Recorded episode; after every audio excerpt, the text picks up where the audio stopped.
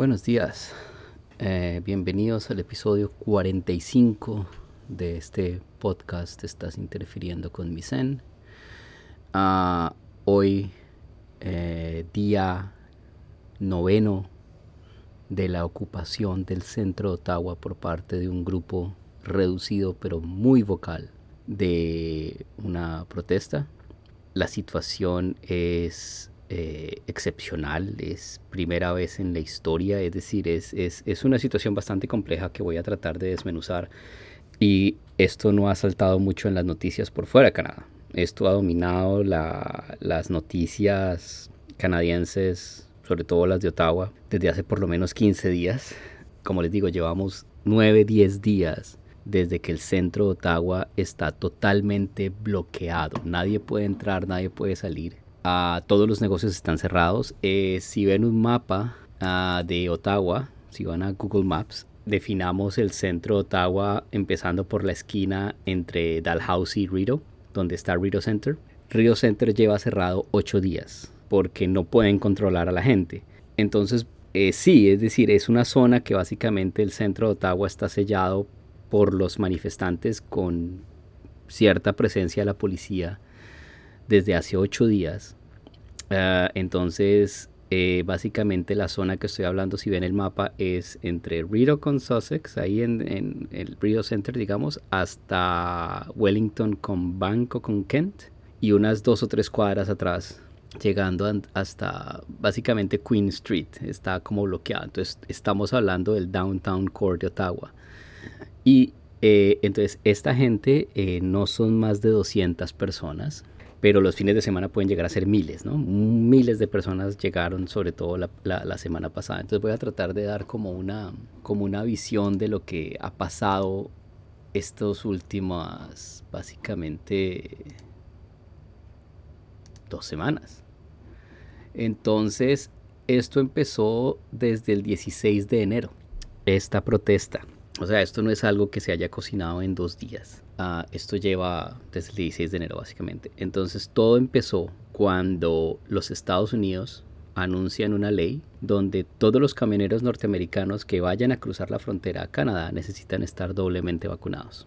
Ante los primeros dos o tres días de confusión en que sí, pero que no, tal vez quizá no sé, el gobierno de Canadá estableció una ley recíproca donde dicen, ok, entonces todos los camioneros canadienses que deseen cruzar la frontera tienen que estar doblemente vacunados para ir a los Estados Unidos. Hasta ahí no hay ningún problema. Estamos hablando de un gremio de más o menos unos 36 mil camioneros eh, en, en, diversos gremios, pero la mayoría son como 36 mil.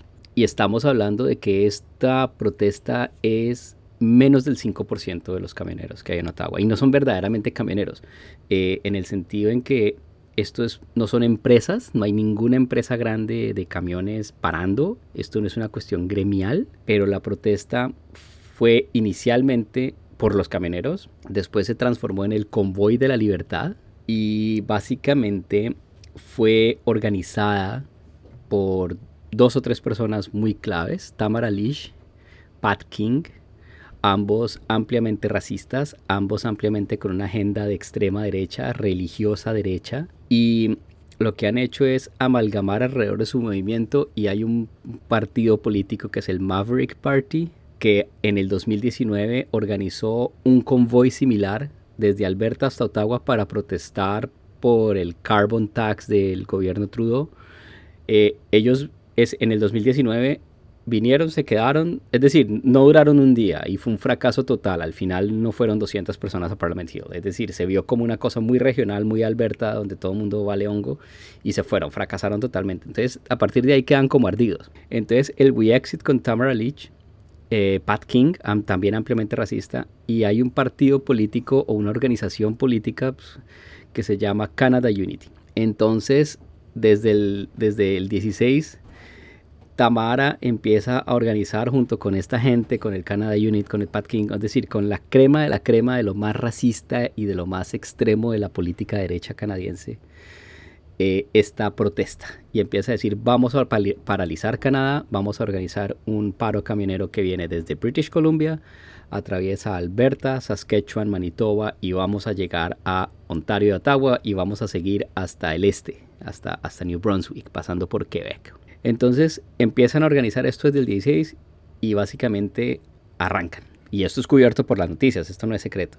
Y empieza como a hacer el run run de la cosa, no sé qué, como les digo, es una mezcla de todos los elementos extremistas de la política de ultraderecha canadiense. Entonces estamos con la derecha religiosa, eh, con muchas cosas de por los niños, derechos, cierto, libertades, eh, muy una influencia muy dura del movimiento Q y del movimiento trompista de Estados Unidos, Tea Party, ese tipo, mucha imagen.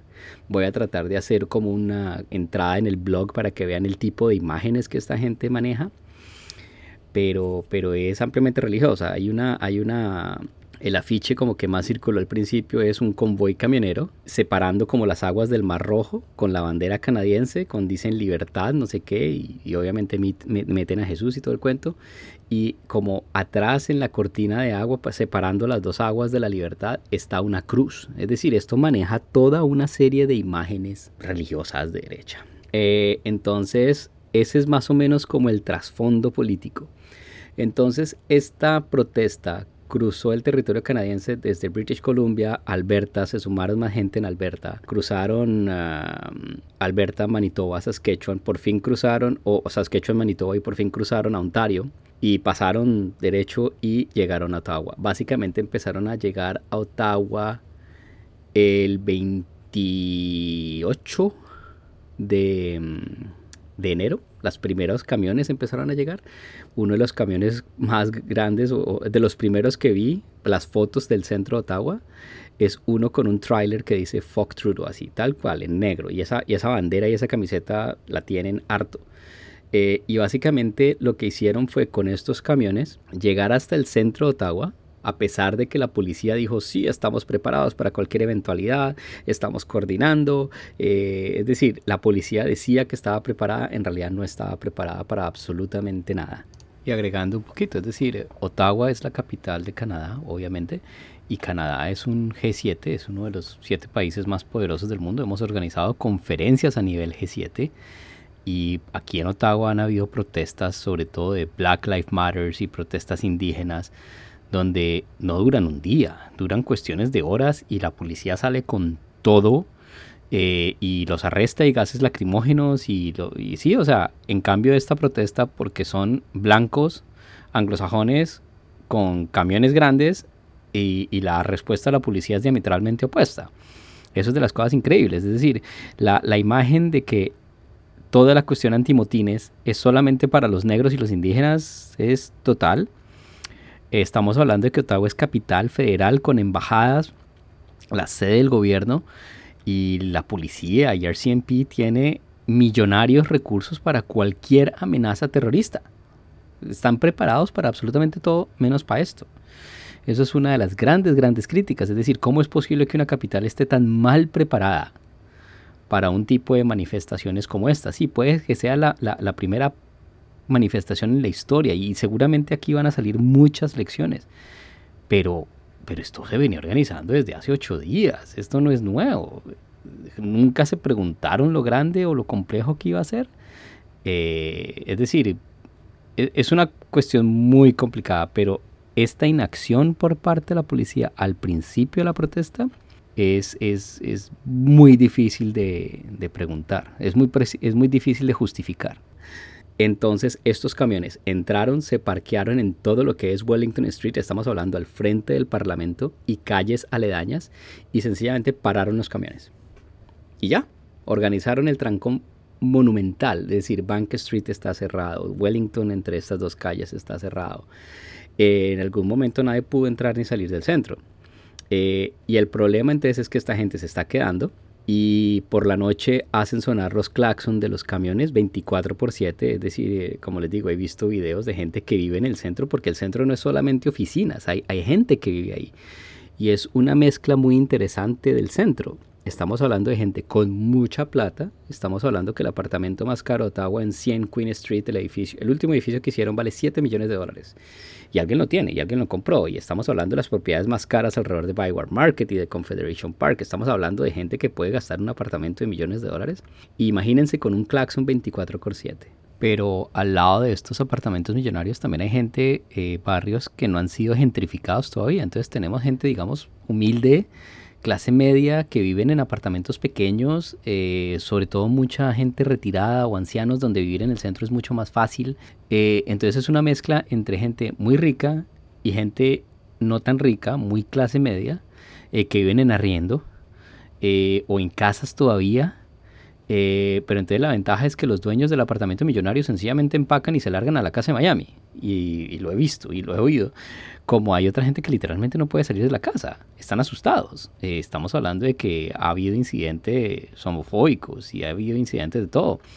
Estaba leyendo ahorita uno de los consejeros más activos, o sea, hay dos o tres consejeros de la ciudad, del consejo, que son, ah, que viven o que representan los barrios de la zona, y dicen cómo hay abuelitos que están completamente despistados y nunca se enteraron que el sistema de transporte público de bus fue parado y esperando un bus que no iba a llegar por horas. Hasta que por fin alguien le dijo, ¿qué espera? El bus, ¿no? No va a llegar bus, no hay bus. Es decir, estos pobres abuelitos no pueden hacer mercado. Ah, hay gente que se está organizando en el centro para llevarles provisiones, pero, pero estos abuelitos tampoco están conectados mucho con social media. Eh, han habido colectas de earplugs, por ejemplo, de, de, tapones para los oídos, para repartir. Pero, pero esto está afectando a los habitantes del centro. Es decir, el, centro de Ottawa no son solamente edificios de gobierno que básicamente han estado vacíos. Yo no he ido a la oficina en dos años, ni oficinas gubernamentales. Eh, hay gente que vive en el centro. Y es como les digo, esta mezcla entre gente muy rica, con muchos medios económicos, y otra gente que definitivamente no es lo más eh, pudiente de la sociedad. Aparte de un buen número de homeless que viven en el centro y alrededor de los refugios y todo este cuento.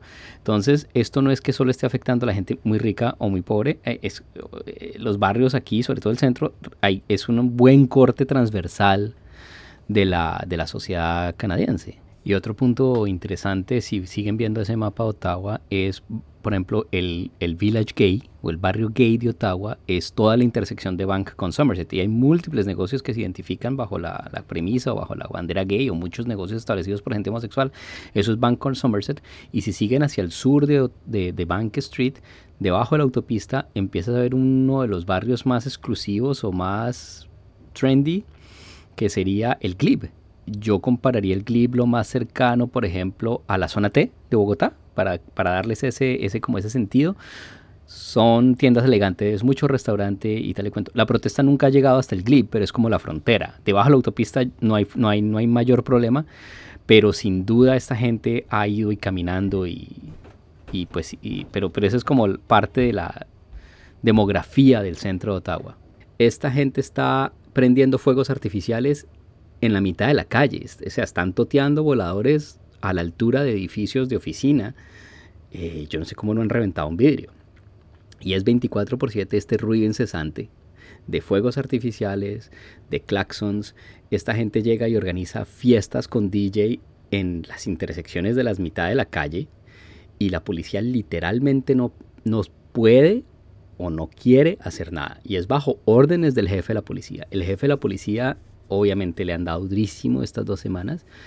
Él ha adoptado una medida de no confrontación porque la medida es ultraviolenta, entonces básicamente la, protesta es ultraviolenta, entonces básicamente dice no, lo voy a contener, pero no, no los voy a enfrentar.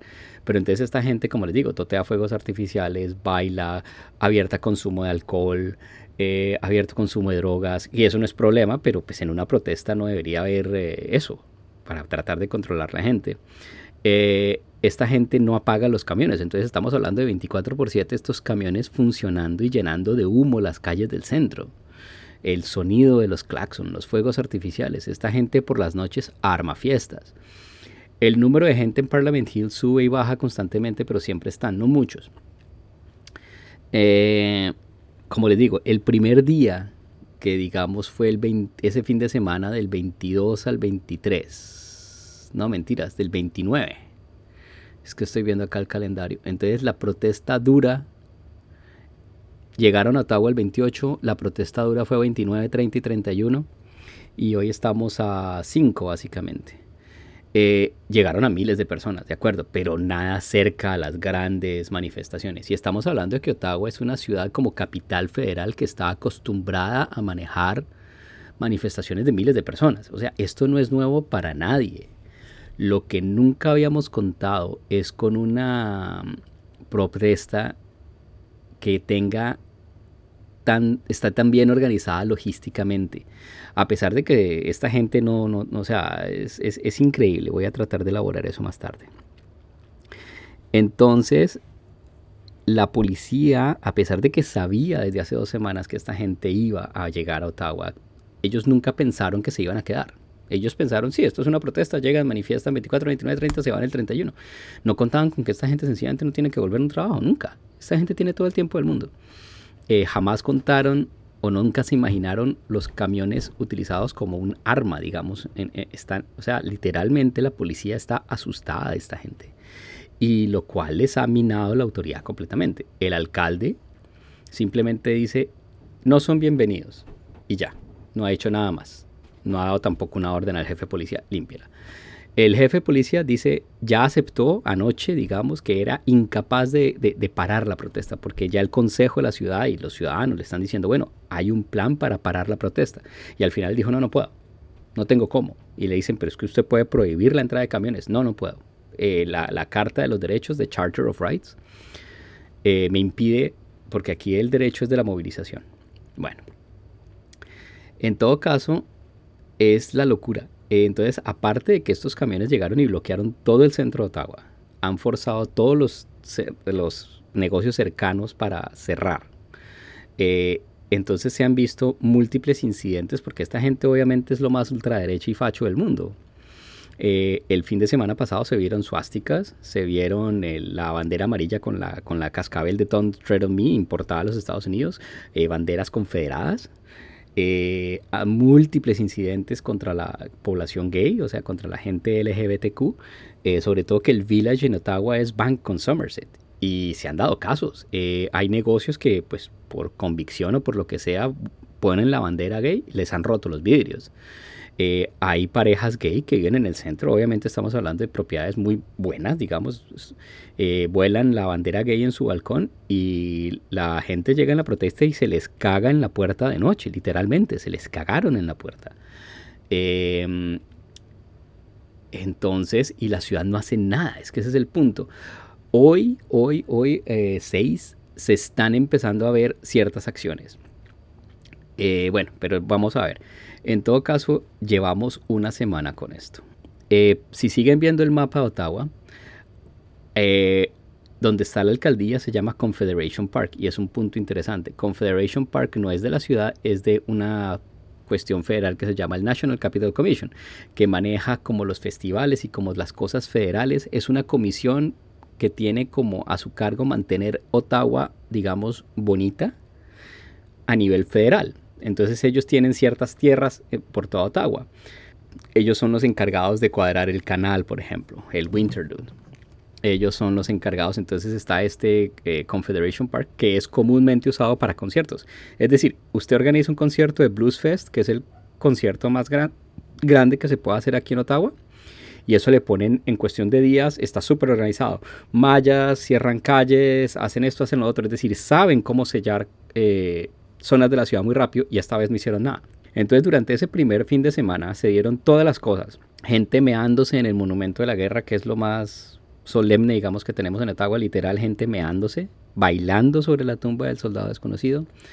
Gente también eh, haciendo de todo en el monumento indígena que hay en Confederation Park. Eh, gente poniéndole cosas a Terry Fox. Y, esas, y es, es como muy chistoso cómo la ciudad se vuelca alrededor de ciertos símbolos cuando esta gente, listo, venga y proteste, pero cuando se empezaron a meter como con esos puntos claves, eh, y no tanto Parliament Hill, porque todo el mundo espera que Parliament Hill, o, al menos la política es que Parliament Hill es una cuestión democrática, abierta, donde todos pueden venir y protestar, pero cuando se meten con el monumento a la guerra, cuando se meten con la estatua de Terry Fox, cuando se meten con Confederation Park, la gente se timbró y la gente se timbró harto. Eh, a través de Twitter yo he visto cómo entonces esta, esta gente de los Truckers for Freedom empezaron como a calmarse un poquito y trataron de empezar a ganar adeptos.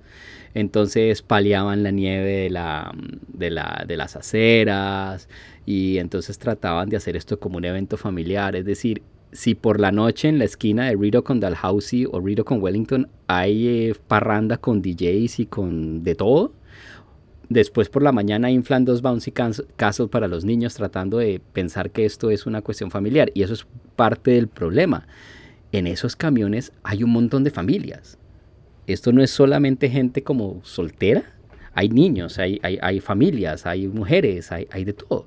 Esta gente está absolutamente convencida que nos están haciendo un favor. Esta gente está absolutamente confundida y, por ejemplo, hay una hay un grupo de gente que está organizando resistencias por Twitter, ¿no? Es decir, gente que se organiza y gente que tiene interceptada los canales de radio de ellos y las apps que usan. Están utilizando una app como para walkie-talkie. Y hay gente que se logró meter desde muy temprano, o que no sé cómo, y les escuchan todas las conversaciones y entonces riegan la información, ¿cierto? Ellos todo el tiempo, hay un par de mujeres, o sea, sí creo que son mujeres, no importa, pero son un par de cuentas de Twitter que básicamente todas las comunicaciones de ellos las están sin parar, es que estamos hablando de diario, 24 por 7. Es decir, empiezan como a las 6 de la mañana, terminan como a las 10, 11 de la noche. Todo el día tecleando más o menos las conversaciones y ver cómo hay un montón de gente troleando las conversaciones. Es decir, les sabotean los canales de comunicación o les meten preguntas para que confundirlos y les exageran las cosas. Es decir, es inteligencia al 100% en el sentido de interceptar las comunicaciones, trolearlos, confundirlos eh, y es una guerra constante, ¿no? Porque ellos también, los, los, los, los, dueños del canal, que son los de la ocupación o los de las protestas, pero no, ya no es una protesta, es una ocupación, tratan de sacarlos y esta gente vuelve y entra y les ponen canciones homosexuales, les ponen canciones de todo, eh, fotos, es decir, y entonces se quejan, ¿no? Dicen, ay, pero es que este, ¿por qué no dejan de poner esa canción tan ruda que es que hay niños? Y todo el mundo piensa en los chinos que están en el centro. Es decir, es una troleada constante y los están troleando. Es decir, es una resistencia digital también sobre esta gente, que para mí es un aspecto bien interesante. Este fin de semana la gente se empezó como a cansar y empezaron a salir a hacer protestas. Tan volátil está la cosa que hasta la misma policía dijo, no salgan a contraprotestar porque es que no podemos evitar un enfrentamiento hay gente como que ha hecho muchas protestas en el centro y dice, mire, el palo no está para cucharas, no salga, como hay otra gente que sí salió. Y ya empiezan a darse como los primeros enfrentamientos. Hasta ahora no ha pasado nada, pero ya, ya, ya, ya, ya se empieza a ver como este desespero de cómo los ciudadanos del centro de Ottawa están empujando a, la gente, eh, pues figurativamente, no es real. Eh, consejeros de la ciudad que viven en el centro, son los que representan los barrios más afectados, empezaron a organizar caminatas ciudadanas por la zona más afectada y pues no les pasó nada, pero fue a la, luz del día, de noche es otro cuento. Em, entonces voy a tratar de... Entonces, como les decía, esto fue organizado por el movimiento Canada Unity, en mi timeline de Twitter está un montón de información y videos para que vean que no es inventos míos de que esta gente es racista y que esta gente es homofóbica. Y, o sea, hay múltiples videos. Eh, esta misma gente digital también se ha encargado como de sacarles videos y todo lo que se ha investigado sobre ellos. Eh, hay un documento muy interesante del antihatenetwork.ca que se ha dedicado a documentarlos. Y ahí está todo. Es decir, es, dice, el Freedom Convoy sencillamente es, una, es un frente para una cuestión racista y ultraderecha. Em, entonces, ¿a dónde iba? Entonces, este movimiento político de Canada Unity les está dando un montón de músculo financiero. Eh, Tamara Lish, que es de WeExit, eh, ella organizó un GoFundMe, ¿cierto? Para recaudar fondos para esta protesta llegaron a recaudar 10 millones de dólares. Eso es un montón de plata. Y lo que pasó es que eventualmente la gente, pues yo creo que hubo alguna cosa legal o algo donde la ciudad de Ottawa o Canadá o lo que sea, le cayó a GoFundMe diciendo, esta gente está en contra de sus terms and conditions en la sección 8 donde esto no se puede utilizar para protestas y cuestiones terroristas y tal y cuento. Y al final GoFundMe congeló la plata. Y esto fue un golpe durísimo para esta gente, porque literalmente esta gente esperaba que el GoFundMe les devolviera todos los gastos, gasolina, hoteles, todo. Esta gente literalmente esperaba que les devolvieran toda la plata y en este instante no, o sea, ya está ya están a deuda, digamos, ya es cualquiera son gastos de ustedes, bueno. El GoFundMe se cerró y esta gente ya está empezando a organizar sobre GoSendMe, es otro, pero es otra cuestión de levantar plata. Pero el problema es que esto ya es una cuestión de derecha gringa cristiana, Es, es, el mecanismo en que la derecha cristiana utiliza para financiar sus cosas. Entonces ya es como más complicado. No importa. Em, entonces 10 millones de dólares los cuales fueron confiscados o al menos la idea del, del GoFundMe es que, mire, yo le devuelvo la plata a la gente que me la envió o eh, los organizadores pueden designar caridades establecidas en Ottawa para darles la plata. Eh, la contrapartida es que obviamente hay abogados amigables a la causa y están tratando de configurar el convoy como una caridad, pero como después del hecho entonces como que ya no vale, no sé, es, es también súper complicado. es, es increíble, es decir, es cómo pueden paralizar el centro de una ciudad. este fin de semana pasado, protestas paralelas se realizaron en Quebec City y en Toronto Curiosamente no pasan por Montreal, pero bueno, Montreal es como un trancón permanente, entonces no hay protesta que valga porque igual es un trancón permanente. Pero fueron hasta Quebec City y parece que Toronto y Quebec City aprendieron de la mala experiencia de Ottawa y bueno, recordemos también que el gobierno de Ontario es conservador. El mismo Doug Ford dijo, Dios los bendiga, pueden venir a protestar de una forma pacífica y tranquila. Sí hicieron bollo en Toronto, pero no creo que se vayan a quedar no sé, o sea, no, no, estoy tan al tanto de la situación de Toronto. Y sé que cuando llegaron a Quebec City, el gobierno de Quebec City hizo lo que Ottawa no hizo. Le hizo, quiere entrar a la protesta, les hizo fila y empezaron a registrar camión por camión. Y tomando fotos de las placas, tomando foto del camión, tomando foto de la licencia de conducción del dueño y los registran para quitarles armas y este tipo de cosas. Porque esa era una de las grandes miedos. Es que esta gente está armada y la, policía literalmente no puede garantizar que no haya armas. El otro gran riesgo, o la otra cosa fenomenal que pasó, fenomenal entre comillas, es que obviamente la policía de Ottawa se defiende, no, nosotros hemos estado coordinando con nuestras partes federales y con nuestras provincias, y nosotros hemos, tenemos oficiales de enlace entre la protesta y la policía. Entonces, esto no es esporádico, esto es súper coordinado. Y entonces una de las ideas es, bueno, como son tantos carros, entonces les vamos a prestar un parqueadero. El parqueadero crea, queda al lado del estadio de béisbol que nunca han usado. 302 Coventry Road es una de las entradas de la autopista y pues están a menos de 2 o 3 kilómetros del centro. Entonces la ciudad dijo, no, sí, como ustedes traen muchos carros y van a llenar el centro, entonces nosotros les prestamos este parqueadero para que parqueen carros extras y luego los llevamos al centro. Literalmente les están ofreciendo un shuttle para que vayan a protestar al centro con toda comodidad. Es increíble.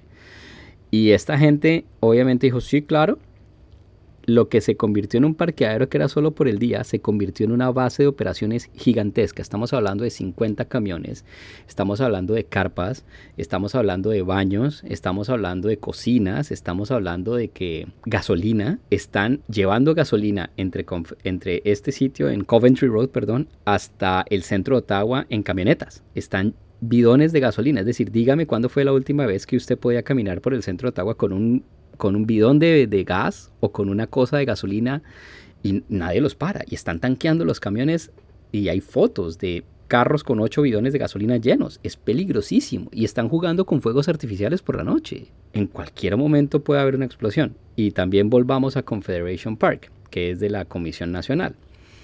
Eso fue más chistoso aún. Entonces, esta gente empezó, o sea, como no cerraron Confederation Park, estamos hablando que estamos a cuatro cuadras de Parliament Hill en este instante, y es al frente de la alcaldía de Ottawa. Esto no es escondido, es al frente de la alcaldía. Seis cuadras de los cuarteles de policía. Entonces, esta gente empieza a llegar a Confederation Park y empieza a desempacar cosas y empieza a hacer como un barbecue, como algo así. Y entonces la policía les cae y dice, ¿ustedes qué están haciendo? Dijo, no, es que esto es una cuestión a origen, una protesta a origen, no sé qué. Entonces la policía dijo, ¿cómo así? Entonces la policía llama a sus enlaces a orígenes y dicen, oiga, nos están diciendo que van a hacer, que están haciendo una protesta en Confederation Park. Entonces vienen los enlaces a orígenes, miran y dicen, no, esta mierda no es a orígenes, esto no tiene nada que ver con nosotros. Ah, y entonces cuando empiezan a ver que están bajando bidones de gasolina y botellas de propano, pero estamos hablando de cientos, es decir, es harto y empiezan a construir una casa, una, una estructura, un, un, shack, una... Y entonces la policía como, ay, ¿qué hacemos? Y entonces resulta que eh, les empiezan a, la idea era organizar una cocina comunitaria para regalar comida a los que protesten y a todo el mundo. Esto es en contraposición a un movimiento, a una cosa que pasó el primer fin de semana cuando llegaron. Y es que estos camioneros, esta horda de gente, asaltó un refugio para gente sin hogar. Entonces, este refugio sin hogar que queda en, todo el Byward Market con Kinnegard, es como la parte sur del, del, mercado, está el Shepherds of Good Hope, los pastores de la buena esperanza. Y pues tienen un refugio para gente homeless y pues hay sitios, dormitorios y tal y cuento. Y también tienen una cocina, un kitchen soup, donde reparten comida para los homeless.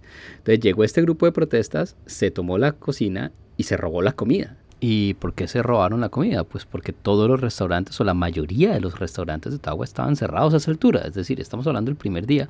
Las reglas de salud provincial no permitían comer dentro de restaurantes, solamente dejan takeout. Entonces literalmente esta gente no tenía dónde comer y entonces deciden asaltar la cocina comunitaria. Obviamente el Shepherds of Good Hope para evitar cualquier confrontación y que no se metan con la gente ni con los clientes ni con ellos, pues les dieron la comida. Y eso cayó también súper mal dentro de la ciudad. Entonces esta gente ahora en contraprestación dice, ah, no, mire, estamos haciendo una cocina para los hombres, cualquier persona, y la gente no se está comiendo el cuento. Y hay que ponerlo en contraste con otra noticia que eso sí es súper local en Ottawa. Resulta que una de estas familias que viven dentro del GLIB, digamos, son, bueno, en la zona del canal de Confederation Park, que es controlado por la Comisión Nacional, esta familia un verano decidió armarle un lemonade stand a la hija de como de 6 o 7 años. Es decir, la típica historia canadiense de recolectar plata para algo en un verano haciendo limonada o vendiendo limonada al precio que sea y le cayó la Comisión Nacional con la policía en cuestión de horas y les tocó desmantelar el, el, puesto de limonada. Eh, y esa historia caló bastante en Ottawa. Tú me dices, pero como, ¿por qué puta se mete usted con una niña que está vendiendo limonada para recoger plata para regalarle a una caridad del cáncer o alguna cosa así? Y la hicieron cerrar. Al final como que hubo una mediación, como que hubo una cosa, pero entonces volvemos al punto de este contraste, ¿no?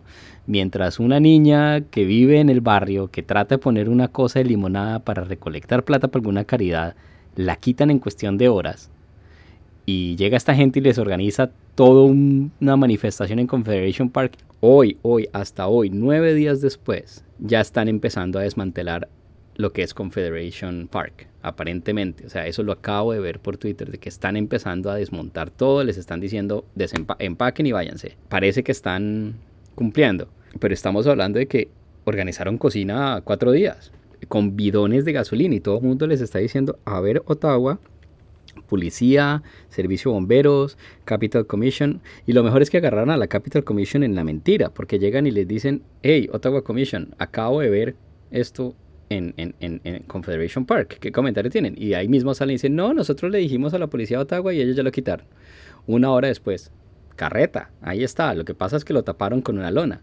Y cuando ya los agarraron la mentira, fue la policía y les hizo como quitar varios bidones. Después volvieron es decir, esta gente sencillamente está ignorando a la policía. La policía tiene la orden de no hacer nada con tal de evitar una confrontación.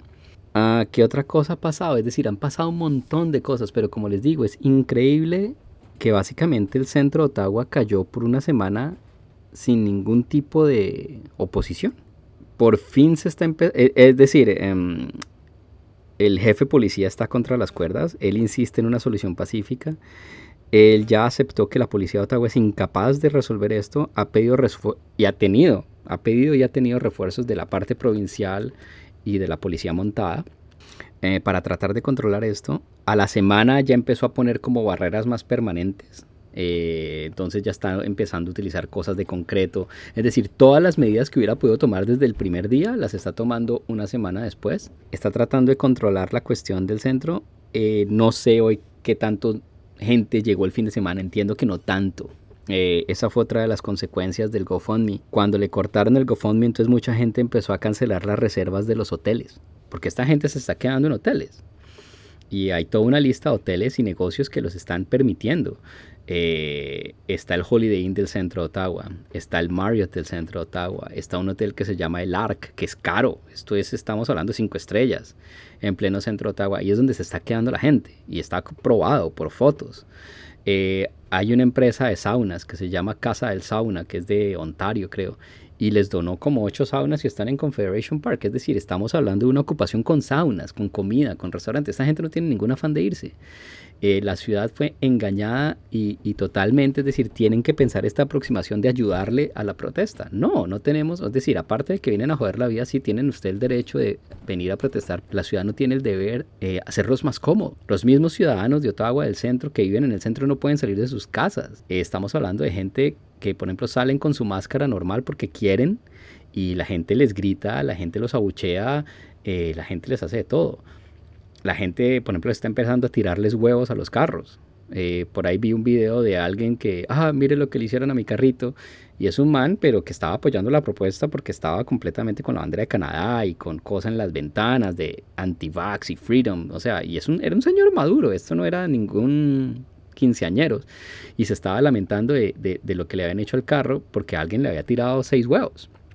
Hay otro video de esta persona, creo que de color, que está caminando por la, protesta, por el barrio del centro, y algo pasa y le empieza a tirar huevos a una tractomula y el de la tractomula se queja como, pero ¿por qué lo hace? ¿Yo qué le estoy haciendo?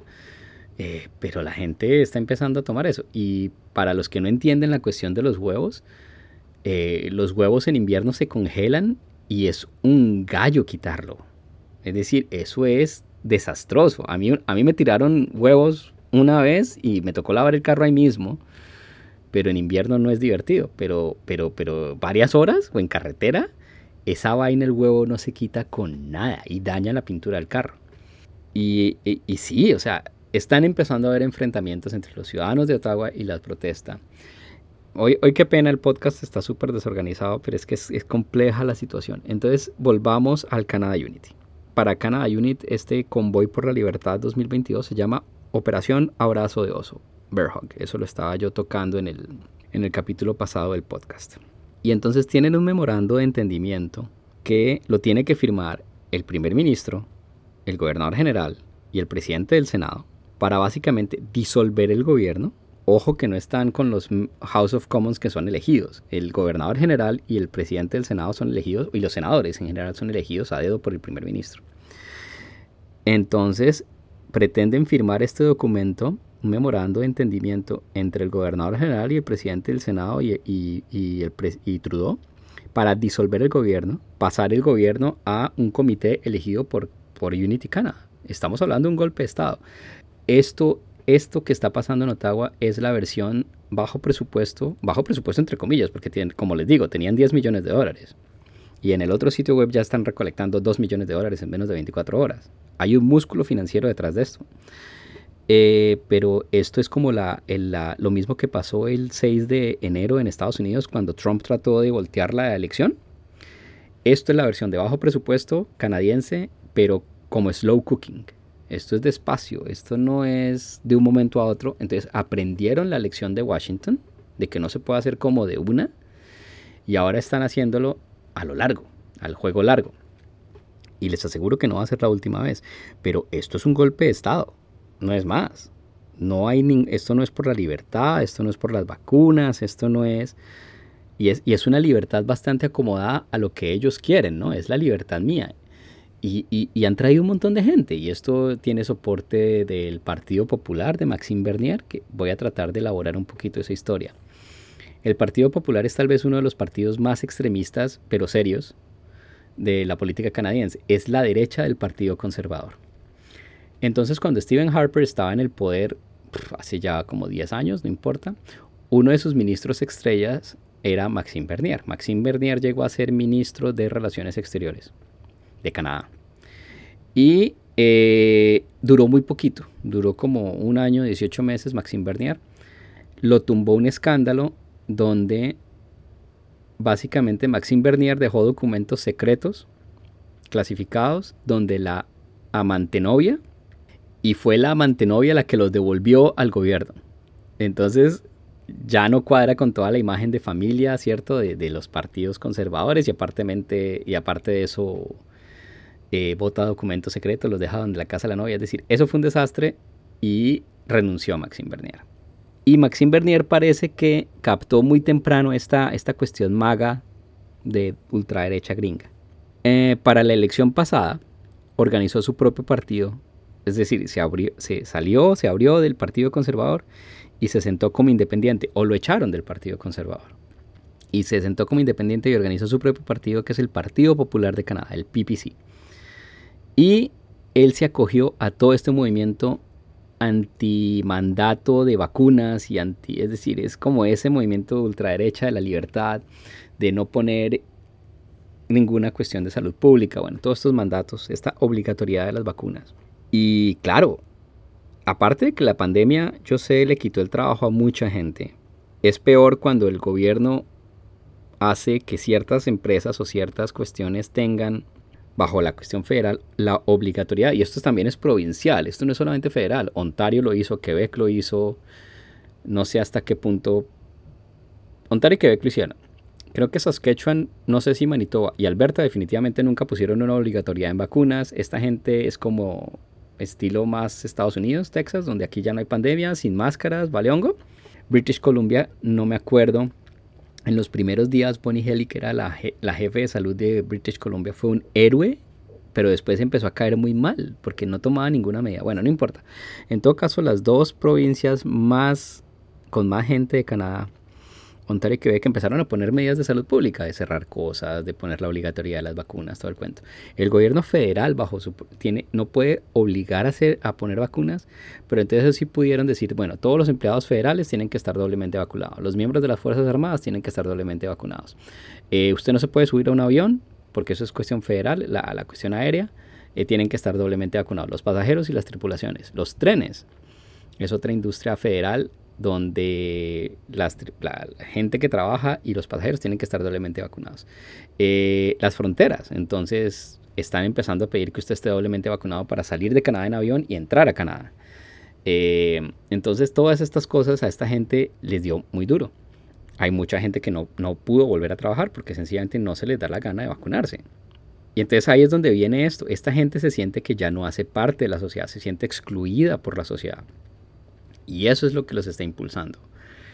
Eh, pero estamos hablando de que Canadá tiene una cobertura de vacunación del 90%. Entonces tenemos un 10% de la población que no se quiso vacunar y tenemos una ínfima parte de ese 10% que decide protestar en estas condiciones. Pero, pero es que una cosa es no es estar de acuerdo con las medidas de salud pública, igual lo que dijo Justin Trudeau. Justin Trudeau se ha mantenido como muy al margen y esa es otra cuestión interesante. Eh, y les dijo, cuando por fin le pican la lengua a Justin Trudeau, y él ya responde, mire, acabamos de tener una elección, en octubre o en septiembre, y perdieron. Había partidos, digámoslo, el Partido Conservador e incluso el mismo PPC, que proponían una agenda abiertamente contra las medidas de salud pública que, que el gobierno Trudeau estaba tomando. Y esa era la campaña. Al final la campaña del primer ministro era entre, entre cuestiones de salud pública a favor o en contra. Eso, eso, eso fue la definición de la... entonces llega Justin Trudeau, acabamos de tener una elección y perdieron. Mientras los canadienses me den el mandato, yo soy libre de poner las medidas de salud pública que yo considere necesarias. Pero la verdad es que ellos perdieron. Entonces, esta es como la como perdieron las elecciones, entonces se dieron todas estas medidas y se dan todas estas manifestaciones. Y entonces esa fue la respuesta a Trudeau. Y, y Trudeau le dijeron, bueno, estamos en una crisis, ¿va a llamar al ejército? Y Trudeau dijo, no. Vamos a poner en contexto esta cuestión de llamar al ejército, porque también me han amigos o gente que dice, oiga, ¿cómo así que bloquean la capital de Ottawa? La, capital de Canadá, Ottawa, la bloquean y no les meten el ejército, ¿cierto? No meten la antimotines, no meten a Lesman, no meten a, nada. Eh, muy desde el punto de vista de referencia de Bogotá, Colombia, que pasa cualquier cosa y pues ya es el extremo opuesto. Hay una, hay una protesta en Bogotá y la policía sale a matar 30 personas. En, lo vimos en noviembre y en septiembre, ¿cierto? Del 2019, bueno. Ah, y el ejército sale a la calle porque el presidente puede mandar a militarizar las calles de una ciudad. Aquí es mucho más complicado. Básicamente, y para ponerlo en contexto, la orden de que el primer ministro puede sacar el ejército a las calles se llamaba el War Act, que luego se cambia por el Emergency Act y solamente ha sido utilizado, el War Act solamente fue llamado tres veces en la historia de Canadá. Primera Guerra Mundial, Segunda Guerra Mundial y la crisis de octubre de Quebec, como en los 60-70. Y curiosamente, Pierre Trudeau, papá de Justin Trudeau, estaba a cargo. Y es la famosa frase, Just Watch Me, en una entrevista. Para poner un poquito de contexto sobre qué fue la crisis de octubre, eh, uno de estos movimientos independentistas quebecos bastante violento. Estamos hablando de una guerrilla urbana. El FLQ, el Frente de Liberación de Quebec. Entonces, aclarando un poquito a los protagonistas de la crisis de octubre, eh, eso fue el otoño del 70 y el Frente de Liberación de Quebec pues puso esta campaña de bombas entre el 63 y el 70 y el 5 de octubre de 1970 el FLQ eh, secuestra a un comisionado de comercio, no era el embajador, sino un trade commissioner, se llama James Cross, en Montreal, y también secuestraron y asesinaron al ministro de Inmigración y ministro de Trabajo, Pierre Laporte. El premier de la época era Robert Bourassa y el alcalde de, Montreal era Jean Drapeau y el primer ministro era el primer ministro papá de Justin Trudeau, Pierre Trudeau. Y ese, ese es como el, marco de la, de la crisis de octubre. Empezó, decidieron que la ruta para la independencia de Quebec era violenta. Y empezaron a poner bombas en los buzones. Eran papas, básicamente, pero empezaron a poner bombas en los buzones y empezaron a enviar paquetes con amenazas, todo el cuento, patati patata. Y esto fue por años. Creo que pusieron como 10 bombas en Quebec. Y la gente como que se los aguantaba y todo el cuento y patati patata. Hasta que el FLQ secuestró al ministro Pierre Laporte y al comisionado de comercio de la embajada. Ahí es donde el jefe de la provincia, el alcalde de Montreal de la época, el jefe de la provincia, y pueden leer todo esto en Wikipedia, Crisis de Octubre se llama. Entonces el alcalde de Montreal y el premier de la provincia de Quebec le piden al primer ministro Trudeau invocar el War Act para contrarrestar la amenaza del FLQ. Trudeau, tengamos en cuenta que es de Montreal. La familia Trudeau es quebeca, montrealesa. Lo hace. Entonces saca al único, y, es como vean la jugada política, no es cualquier militar, es la unidad francófona de los, del ejército de Quebec, o del ejército canadiense que queda en Quebec, que son los Vandus, porque hablan, hablan francés tienen hasta en cuenta la barrera del idioma a la hora de militarizar una ciudad y saca a los bandidos a la calle. Es impensable. Al final, entre el ejército, la policía, la, la policía de Quebec y la policía de Montreal, la única cosa que logró el Work Act en ese instante fue que en una sola noche se eh, arrestaron como a 45 o 60 personas del FLQ inmediatamente. O sea, sabían quiénes eran todos, llegaron, ta, ta, ta, ta, los arrestaron todos. Y ya a esta altura, entonces el FLQ había asesinado al ministro Pierre Laporte y posteriormente liberan al comisionado eh, británico James Cross y ya. La otra ocasión donde salió el ejército a la calle en Canadá, ya es una cuestión mucho más moderna, 10 años después creo, o en el 80 y pico, es la crisis de Oka. Es la otra cosa abiertamente, digamos, la crisis de Oka, hasta donde me acuerdo, es una, una ciudad, un municipio en Ontario, creo, Está todo en Wikipedia y me perdonen si no tengo los detalles concretos. Entonces, básicamente, una ciudad, una municipalidad quería expandir el campo de golf, o un club privado quería expandir un, campo de golf, y la ciudad le dio el permiso. Y el problema es que la tierra donde la querían expandir es territorio aborigen, de Algonquin. Y obviamente se rebotó esta gente de los indígenas. Los indígenas algonquin se rebotaron y empezaron a hacer manifestaciones muy fuertes. Estamos hablando de cientos de personas. Empezó a haber como una confrontación entre primero la policía, luego la policía provincial y los indígenas y que y más gente, hasta que el gobierno provincial le solicita como al ejército de alguna forma que vaya y militarice la situación. Está, ya, ya está todo el mundo metido. Y es una famosísima foto de un aborigen así contra un soldado canadiense mirando hacia los ojos ambos con armas, como mi madre, a ver quién pasa. A la altura de esta confrontación de Oka, que es de las cosas más profundas de la historia canadiense, eh, hubo dos muertos. Uno fue un veterano de guerra aborigen Queja, Joel Armstrong, y el oficial de policía Marcel Lemay esa fue una jugada política muy arriesgada, sobre todo que sacar al ejército por defender a un negocio privado que quiere expandir un campo de golf sobre tierra indígena. Es decir, es como, wow, cuando se retiró, y es, una cuestión abiertamente racista, ¿no? Es decir, le gritaban a los indígenas en la calle y les tiraban piedras. Eh, a los carros. Eh, eh, hay múltiples videos, pero esto solidificó una resistencia indígena contra el gobierno. Entonces la crisis de Oca es de esas otras cosas fundamentales en la aversión a llamar al ejército a la calle, porque fue un desastre por, todos, por, todas partes. Entonces básicamente esa es la respuesta. Esto no es tan fácil de sacar el ejército a la calle. Nadie quiere eso. ¿Se podría? Mm, maybe, pero a unos costos políticos enormes. Y ya, no sé, esa es, esa es, la, esa es la protesta, es increíble. Como les digo, la situación todavía está muy fluida, no, no se sabe muy bien. Eh, no creo que vaya a terminar hoy, se están empezando a dar pasos como para aburrirlos. Tienen derecho a venir a protestar, pero la ciudad no tiene por qué ponerlos cómodos. Y sí, es, es una conversación muy complicada. Y yo también estoy manejando toda una serie de contradicciones el episodio 20 de este capítulo, que es curiosamente de los más escuchados, que es Furia en Colombia. Narraba yo el apoyo a, las protestas de, Bogotá, de Colombia, ¿cierto? Es decir, sobre todo las de Bogotá y en Cali. Eh, yo, yo apoyaba la protesta desde la distancia, le, le, encontraba razón, porque es que es una exclusión económica, es esta juventud de Bogotá y de Colombia no tiene nada que perder, nada que ganar, son igualmente excluidos de la, de la sociedad totalmente por cuestiones económicas. Entonces es esta contradicción de que en Bogotá se, se, la gente de bien, los de camiseta blanca, burbuja y, fusil Galil, oh Dios mío, pintaron a, a, los monumentos de las olas héroes. Y yo decía, pues es que les queda hasta bonito, ¿cierto? O sea, y es un monumento, es decir, una plaja ahí horrible que igual terminaron demoliendo meses después o semanas después de las protestas pues para darle paso al metro. Entonces es la mm, indignación por defender un monumento que igual lo iban a demoler y todos los grafitis, el afán era borrarlos con pintura gris y blanca, ¿no? Utilizar la policía y el ejército para borrar los grafitis.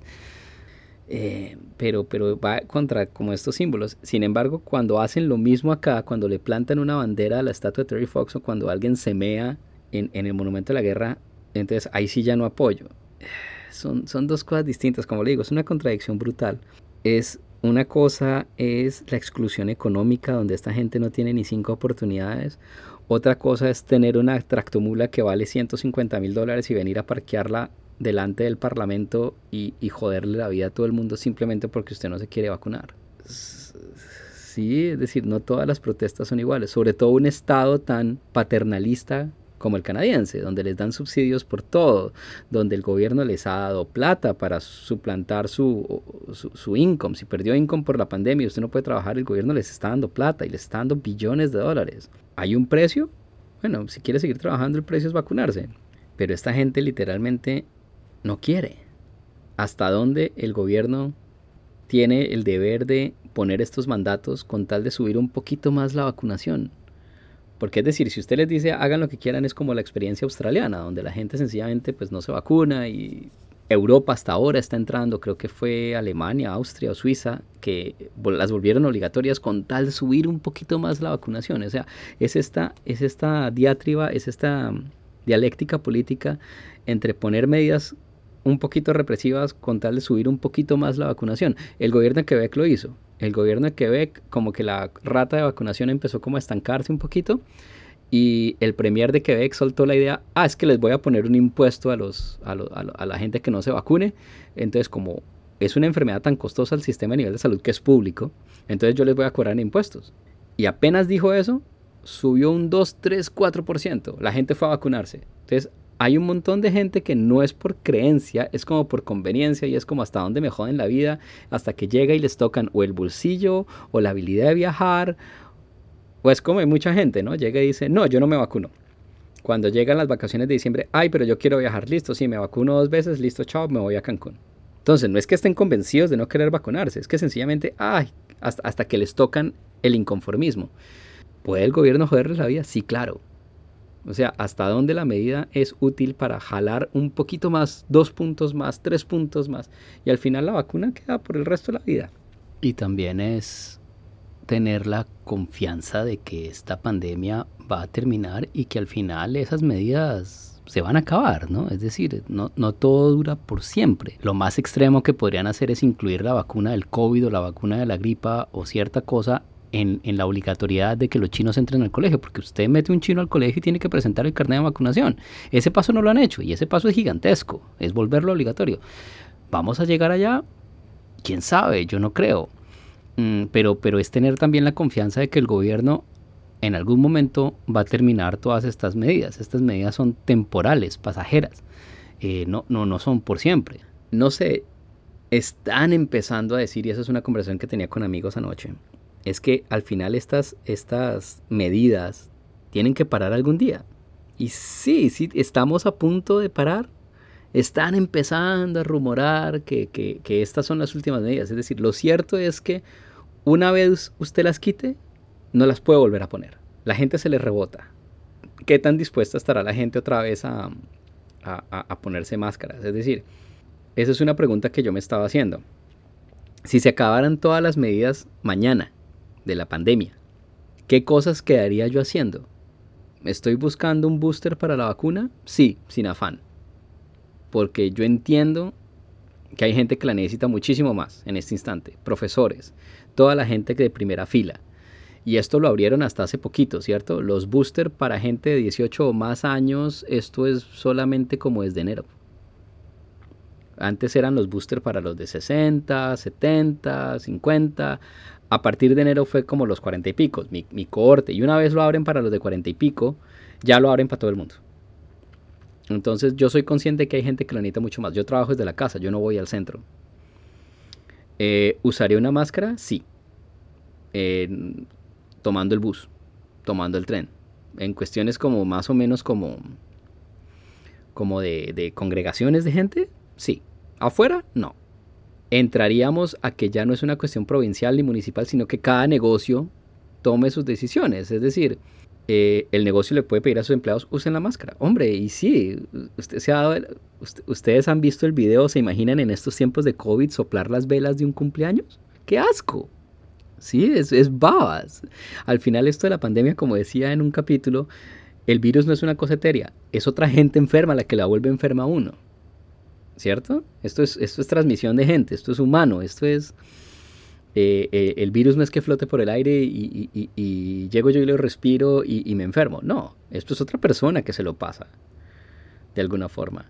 Esto no es cuestión de limpiar superficies, no. Aunque qué día sí vi un video bastante asqueroso en Instagram, donde alguien lleva una prueba COVID, está en un avión, el man abre una prueba COVID y empieza a frotar el copito este que uno se mete por la nariz y le empieza a frotar por todas las superficies del puesto de él, ¿no? La ventana, la mesa, todo. Empieza a frotarlo, hace la prueba y sale positiva. Entonces ahí es donde uno dice, ¿el virus vive en superficies? Sí. Para contagiarse básicamente habría que lamer la ventana, cosa que no, nadie va a hacer, ¿no? También le he hablado a otra amiga y, y ella decía, me siento más cómoda tomando avión a pesar de todo el riesgo, pero me siento más cómoda donde yo al menos sé que todo el mundo está doblemente vacunado en el avión. ¿Sí? Da, como algo de confianza y eso son todas esas medidas de confianza. Y precisamente esa ausencia de medidas por parte de la policía es lo que mina la confianza en la autoridad. Es decir, y el problema es que eh, he visto, una de las historias que tengo es, en, en este instante, a pesar de que dicen que han puesto multas y todo el cuento, hoy la ciudad acaba de anunciar de que camión parqueado les va a poner una multa cada cuatro horas. Los van a llenar de multas. Y recordemos cómo es el cuento de las multas. Eh, si le toman una foto del carro, o sea, si documentan toda la escena y a pesar de que le dejen usted el tiquete y usted llega, coge el tiquete, lo rompe o se limpia el culo con el tiquete, eso ya queda en el récord. Cuando usted vaya a renovar las placas de ese camión, y estamos hablando de camiones que son de trabajo, tiene una licencia, o cuando usted vaya a renovar la licencia, van a ser miles de dólares en multas. Y recordemos que esta gente ya no tiene la plata, es decir, les va a costar una fortuna. Si esta gente empieza cada cuatro horas o cada vez que pitan, aquí está su multa por pitar, tenga. Y aquí está su multa por no apagar el carro, tenga. Y aquí está su multa por andar mal parqueado, tenga. Los van a aburrir a punta de multas porque uno no se puede hacer el loco con estas multas más de un año. Porque uno aquí renueva las placas anualmente. Entonces no es como en Bogotá que el conductor de bus acumula 40, 50 millones de pesos en el comparendo hasta que toca renovar la cédula la, el pase de conducir. No, aquí es anual. Si usted no paga una multa al año, se dan cuenta. Entonces son miles de dólares que le va a costar a esta gente. Entonces, como les digo, la situación es todavía muy fluida, pero básicamente la ciudad de Ottawa lleva una semana sitiada completamente por cuadras enteras, eh, bajo unas condiciones absurdas. Y una semana más tarde la policía como que por fin está haciendo algo. Pero, pero es decir, las escenas que uno ve en, en, Twitter y en medios sociales es, es increíble. Mm, es una dialéctica muy interesante. Es como una culminación de estos dos años de pandemia donde todo está al extremo. De aquí vamos a aprender muchas cosas. Eh, la esperanza es que veo mucha gente que se organiza rápidamente eh, para al menos trolearlos en internet, para interferirles las comunicaciones, para... Es decir, es una... muchos negocios en Ottawa, a pesar de que cerraron, eh, tratan de evitarlos abiertamente con tal de no darles servicios. Hay otras cadenas que sí los están apoyando. pero pero, pero es, es una cuestión muy divisiva de la sociedad. Protestar, sí. De esta forma, no. Y ya para cerrar, eh, como les digo, la situación es muy fluida. Eh, yo empecé a grabar esto como al mediodía. Eh, son las 5 de la tarde, lo que me demoro grabando y editando y todo el cuento. En estas últimas cuatro horas, em, el alcalde de Ottawa por fin declaró la emergencia en la ciudad. Eso no es que haga prácticamente mucho, pero yo creo que le da mucha más flexibilidad a la ciudad y a la policía para hacer muchas otras cosas. Ya la policía a raíz de esto dice que cualquier persona que vea tanqueando en la calle un carro eh, lo puede arrestar. Eh, cualquier persona que le esté dando soporte logístico a la protesta puede ser arrestado. Es decir, puede ser más simbólico porque en realidad la declaración de emergencia lo que les hace es como liberarles el presupuesto y poder contratar bienes y servicios sin necesidad de hacer tanta revisión. Pero aparte del símbolo, yo creo que la policía ya con eso dijo, podemos empezar a hacer cosas. Eh, oyendo al jefe de la policía, él llegó en algún momento después ya cuando admitió de que la policía de Ottawa no puede hacer nada a la fuerza. Él siempre insistía que la solución era política. Y es muy chistoso porque el alcalde entonces le dijo, eh, ya no son bienvenidos los de la protesta, y eso lo dijo hace varios días, como una semana, ya no son bienvenidos los de la protesta, les, los, invito a que se devuelvan a su casa y se quejen con su miembro de parlamento. Entonces el alcalde botándole la bola como al provincial y al federal, ¿no? Eh, el eh, Doug Ford, el, premier de Ontario desde Toronto, pues medio le vale hongo, pero lo ha manejado mejor o está oculto, no sé. Pero en todo caso dice, aquí en desorden no funcionan. Y pusieron multas en Toronto. Es decir, no sé, como les digo, como decía al principio, no sé cómo es la situación exacta en Toronto, pero entiendo que no es tan crítica. Y ya les dije, pues Trudeau como también dijo, esto no es conmigo. Entonces es como todo el mundo le estaba tirando la pelota a todo el mundo hasta que, como dijo el jefe de la policía, esto es una solución política y le tocó por fin al alcalde de Ottawa hacer algo. Al menos declarar la cuestión de emergencia, lo cual le da la apariencia o poderes extras a la policía para hacer lo que ellos consideren necesario. Entonces todo el mundo estaba evitando como, como ponerse en contra, pero al final fue el alcalde el que le tocó por fin, después de decirles no son bienvenidos en la ciudad, por favor se van, eh, hacer algo. Y vamos a ver, como les digo, en estas últimas cuatro horas eh, ya se empezaron a ver arrestos, ya mucha gente se está yendo, no estamos al otro lado todavía, pero yo creo que esto ya timbró a los manifestantes un poquito. Y vamos a ver hasta cuándo les dura. Yo creo que lo, lo, lo, lo tenaz va a ser esta noche. Eh, vamos a ver. Entonces dejemos ahí una hora, cinco minutos de grabación. Yo sé, fue un capítulo largo, confuso, muchas cosas como para mascar. Pero nada, los mantendré al tanto. Entonces, bye.